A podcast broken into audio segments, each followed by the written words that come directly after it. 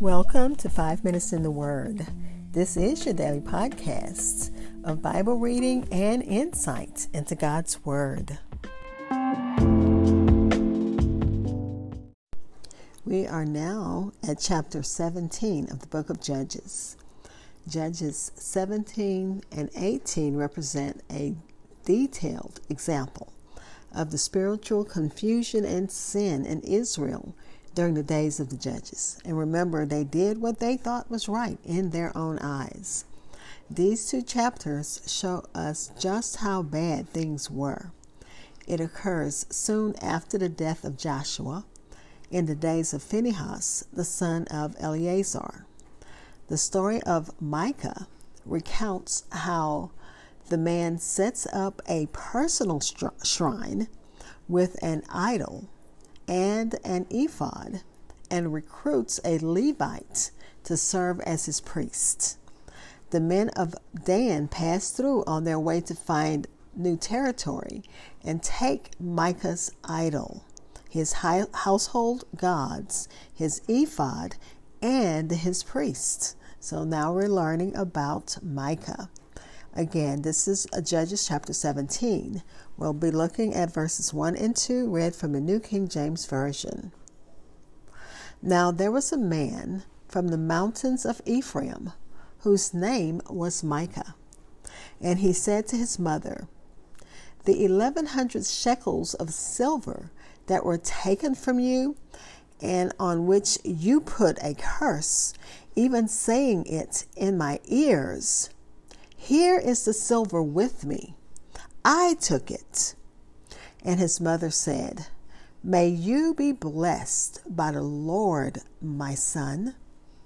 Again, uh, this is Judges chapter 17, verses 1 and 2, read from the New King James Version.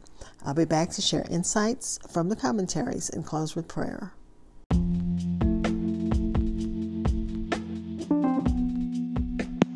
Hi, I'm the host of Five Minutes in the Word, a daily podcast which spends a few minutes exploring God's Word.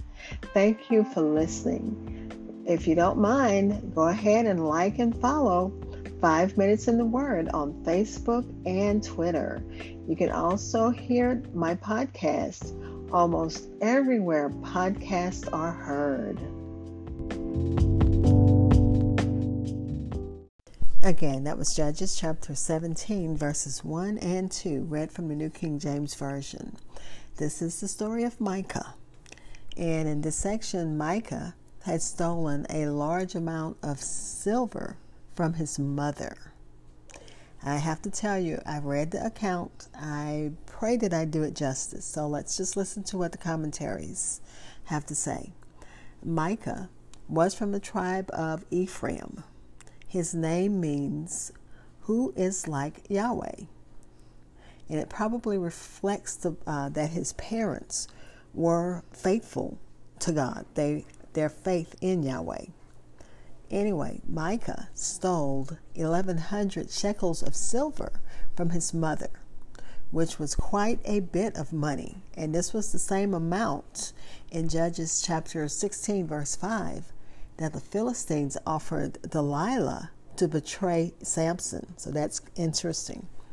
The old woman, and this is Matthew Henry's words, the old woman had probably been scraping and saving to accumulate this great amount of money. It is likely she intended, when she died, to leave it to her son.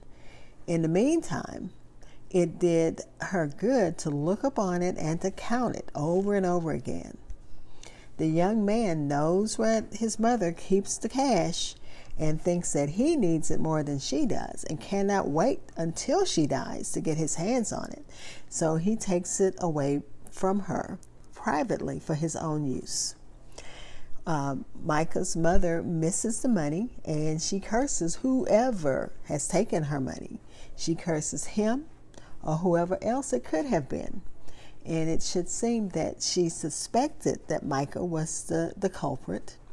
For when she cursed, she spoke in his ears so loud and with so much passion and uh, vehemence as both his ears, that caused both his ears to tingle.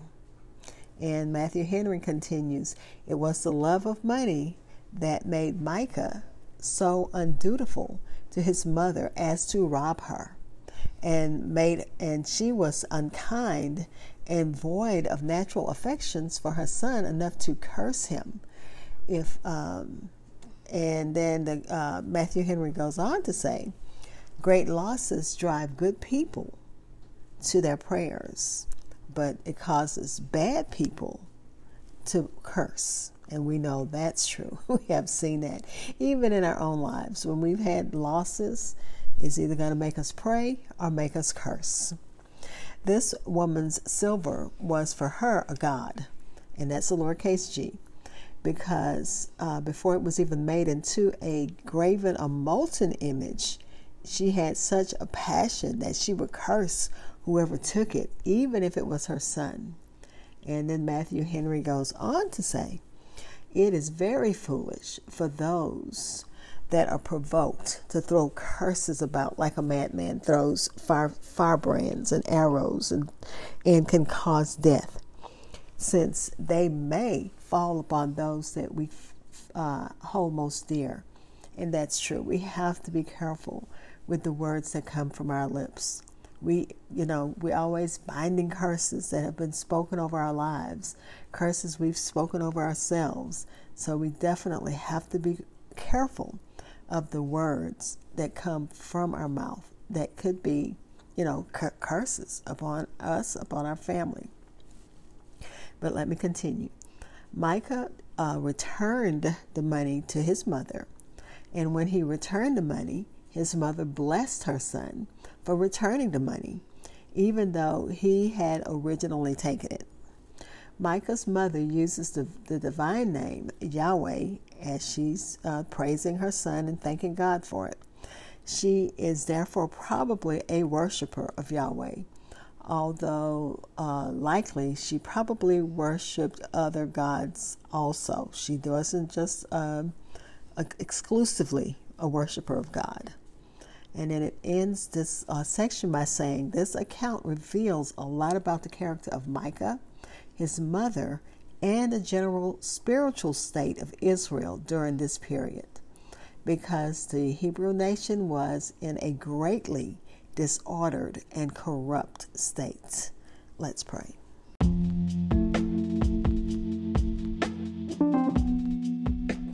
Father, we thank you as we continue to study your word. This is one of those passages that will be hard to really um, understand.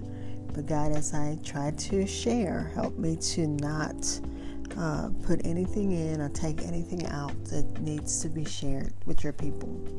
Father, we thank you even as we look at this perplexing text of a mother who curses her son and then blesses him. she cursed him for stealing from her and then blessed him for returning. And God, help us to guard our tongues so that we don't uh, place curses upon our children or our generations in the name of Jesus. Father, we come thanking you as we always do for your um, manifold blessings upon us, praying for those who need you in a special way praying even as we look across to Great Britain as they lay the uh, Queen to rest praying for uh, peace and um, a sound mind to, to prevail in that situation as we pray for peace in our own land. Praying for the uh, Ukrainians as they continue the battle for their safety and for their for their land. Father, we uh, pray for those who need you in a special way. They need that special touch. They need that healing touch. They need that blessing from you in the name of Jesus. Praying for those who um, are lost, that they will accept Jesus as their Lord and Savior. Praying for those who have fallen, have backslidden, praying that they return to you in the name of Jesus. And Father, as we close our prayer, we want to thank you in advance for answered prayer, for all of our needs, for all of our desires, for all that you have in store for us. In the name of Jesus, amen. Thank you for spending time in God's Word with me. Be blessed.